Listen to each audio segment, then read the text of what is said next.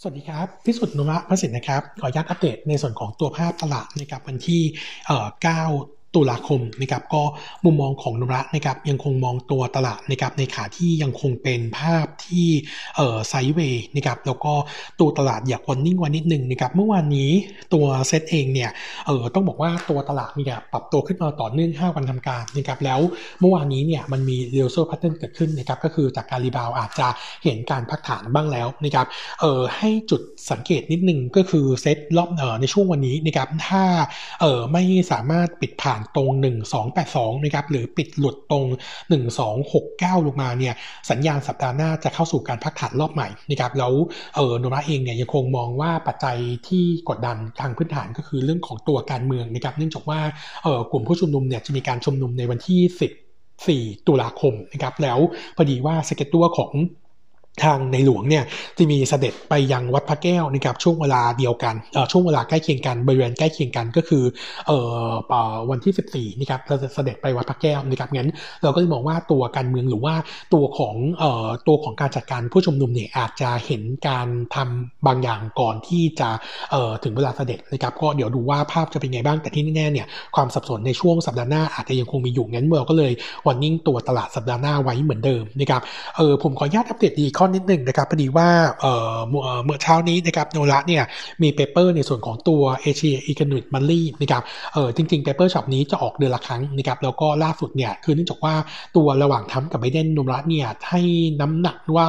ตัวไบเดนน่าจะชนะการเลือกตั้งนะครับเออด้วยทั้งตัวโพลผลโพลเนี่ยไบเดนตอนนี้คะแนนนำอยู่ค่อนข้างเยอะนะครับเออก็เลยทำให้โนระออกเปเปอร์ช็อปเอเชียอี c น n ิ m มันลี่ในทีมเอเชียอันเดอร์ไบเดนโนมิกนะครับเออโนมูระมองภาพที่เป็นบวกนะครับกับฝั่งของเอเชียนะครับเรื่องแรกเลยนะครับก็คือเออในส่วนของตัว trade policy เอ่อน่าจะมีความเสี่ยงน้อยลงนะครับแล้วก็การค้าระหว่างประเทศน่าจะมีทิศทางที่ดีและมีมีเสถียรภาพมากขึ้นนะครับเรื่องที่ 2 ก็คือในส่วนของตัวนโยบายทางการคลังของไบเดนเนี่ยเน้นเรื่องของการลงทุนทางพื้นฐานนะครับแล้วก็มีงบกระตุ้นเศรษฐกิจนะครับน่าจะเข็นการนำเข้าจากตัวของเอ่อตัวของสหรัฐมากขึ้นจากฝั่งของเอเชียนะครับโดยปัจจุบันนี้เนี่ยตัวสหรัฐเนี่ยนำเข้าเป็น account ประมาณ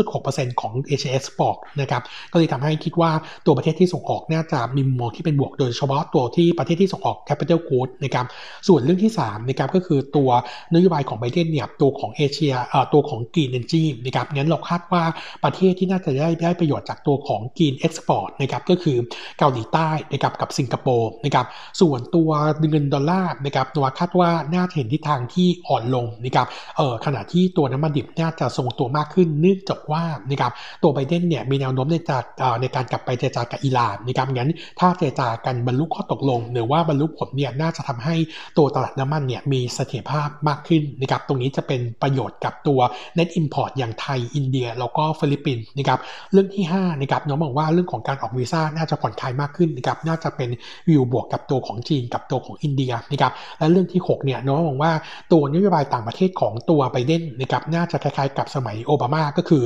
ตัวสหรัฐเนี่ยพยายามจะะแทรกตัวเข้าไปในทุกๆกลุ่มกลุ่มความร่วมมือนะครับรวมถึงตัวฝั่งแปซิฟิกนะครับซึ่งจะช่วยตรวจดูอำนาจกับจีนได้นะครับซึ่ง ประเทศที่ได้จะได้ประโยชน์ก็คือประเทศที่เป็นพันธมิตรกับตัวสหรัฐอยู่แล้ว อย่างตัวของเกาหลีใต้ออสเตรเลีย ญี่ปุ่น แล้วก็ตัวของอินเดียนะครับส่วนภาพที่เป็นนกาทีฟนะครับนุมระเนี่ยมองว่าเออไบเดนเนี่ยต้องการที่จะ diversify จากจีนออกมานะครับในส่วนของตัว supply chain นะครับงั้นการลงทุนใหม่ๆ นอกจีนจะดูเยอะขึ้นนะครับเรื่องที่ 2 ก็คือเรื่องของตัว US China trade tension เนี่ยโนมูระมองว่ายังคงแรงต่อนะครับแล้วก็เรื่องของตัว geopolitical balancing นะครับโนมูระมองว่าตัวของสหรัฐเนี่ยคงจะพยายามแทรกซึมเข้าไปในแต่ละกลุ่มความร่วมมือนะครับเพื่อที่จะถ่วงดุลอำนาจนะครับงั้นน่าจะเห็นในส่วนของตัวการเมืองในประเทศอื่นๆนะครับดูดูถูกแทรกแซงมากขึ้นนะครับตรงนี้ก็เป็นวิวของนะเดี๋ยวช่วงสายๆโนมูระคงจะมี paper ฉบับนี้ส่งไปสามารถติดตามชมได้นะครับเออสำหรับในส่วนของตัวหุ้นรายตัววันนี้ผมขออนุญาตอัปเดตต่อเนื่องในส่วนของตัวกลุ่ม property นะครับเออเป็นการอัปเดตตัวเลข p ีเซลต่อเนื่องวันนี้มีอีก 3 ตัวนะครับเออตัวแรกนะครับของวันนี้ก็คือตัวของศุภาลัยนะครับตัว p เซลควอเตอร์สามนะครับคาดการณ์ตัว bottom ตัวตัว presale นะครับที่ 8,300 ล้านบาทนะครับเพิ่มขึ้น 63%เยือนเยียแล้วก็เพิ่มขึ้น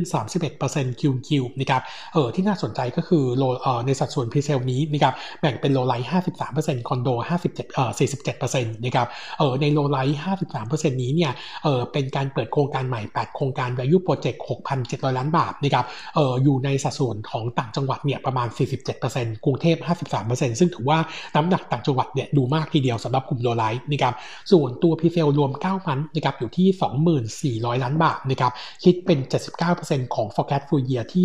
26,000 ล้านบาทนะครับงั้นเออเราก็เลยมองว่าภาพดูแล้วไม่น่าห่วงนะครับเพราะว่าใน quarter สี่เนี่ยตัวของซูเปอร์ไลท์จะมีการเปิดตัวโครงการ low rise อีกประมาณสักหมื่นล้านงั้น presale คงทำได้ตามเป้านะครับส่วนตัว e a r n i n g ควอเตอร์สามนะครับคาดการณ์ bottom line ที่ 1,100 ล้านบาทตกลง 13%เยือนเยียแล้วก็โต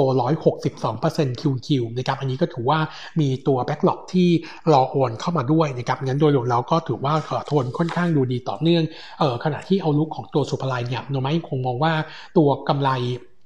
ในช่วงของปี 21 นะครับ ปีหน้าเนี่ย ตัวศุภาลัยจะเด่นสุดนะครับเนื่องจากว่าตอนนี้กลุ่มคอนโดนะครับที่มี backlog secure รายได้ไปมากกว่าครึ่งนะครับงั้นตัวนี้ถือว่าเป็นตัวที่ห่วงน้อยที่สุด แล้วก็สถานะทางการเงินแข็งแกร่งที่สุดงั้นเราก็เลยคงแนะนำตัวศุภาลายเป็น top pick สำหรับปีหน้านะครับ fair price จะอยู่ที่ 20 บาทนะครับตัวที่2นะครับเป็นตัวแลนด์เฮาส์นะครับเอ่อคาดการณ์เอ่อตัว presale quarter สาม7,650ล้านบาทนะครับเพิ่มขึ้น 35%เยือนเยียแล้วก็ drop ลง5%คิวคิวเอ่อสัดส่วนเนี่ยมาจาก low rise ประมาณ 93%นะครับเนื่องจากว่ามีการเปิดโครงการใหม่กลุ่ม low rise ในช่วง quarter สามเนี่ยประมาณเกือบเกือบหมื่นล้านนะครับเอ่อส่วนตัวกับ presale 9 month นะครับคิดเป็น 21,300 ล้านบาทนะครับคิดเป็น 76%ของเป้าทั้งปีที่ 28,000 ล้าน เราก็มองว่าไม่น่าห่วงเหมือนกันเพราะว่าใน quarter สี่แลนด์เฮาส์เนี่ยจะมีโครงการที่เป็น low rise เปิดตัวอีก 3 โครงการ value project ประมาณ 5,400 ล้านนะครับส่วน earning quarter 3นะครับคาดการ non profit ที่ 1,700 ล้านบาทนะครับ drop ลง 12%เยนเยียแล้วก็โต 25%คิวคิวนะครับรายได้ของแลนด์เนี่ยต้องบอกว่าส่วนหนึ่งมาจากการ support ของตัวบริษัทลูกนะครับไม่ว่าจะเป็น Home Pro นะครับ LHFG หรือว่าตัว Q House เนี่ยดู positive view ทั้งหมดนะครับเออโนมูระยังคงมองว่าตัวแลนด์ถือว่าเป็นตัวที่น่าสนใจนะครับแล้วก็ตัว e a r n i n g ของแลนเนี่ยอย่างที่อัปเดตว่า 40%มาจากกำไรส่วนแบ่งกำไรบริษัทร่วมนะครับซึ่งหลังจากผ่านโควิดในทีมาหนักๆเนี่ยตอนนี้กำไรเริ่มเข้าสู่ปกตินะครับก็น่าจะช่วยหนุนในส่วนของกำไรมากขึ้นในช่วงครึ่งปีหลังปีนี้ถึงปีหน้าขณะที่ตัวปันผลของแลนด์เฮาส์เนี่ยอยู่ที่ประมาณสัก7%นะครับปีนี้ปีหน้าเราก็มองว่าตัวแลนด์นี่ถือว่าโดดเด่นเรื่องของปันผลด้วยก็แนะนำ buy fair price ที่ 9.3 บาทนะครับตัวสุดท้ายนะครับเป็นตัวพฤกษานะครับ earning ของพฤกษาตัว presale พฤกษาเนี่ยคาดการณ์ที่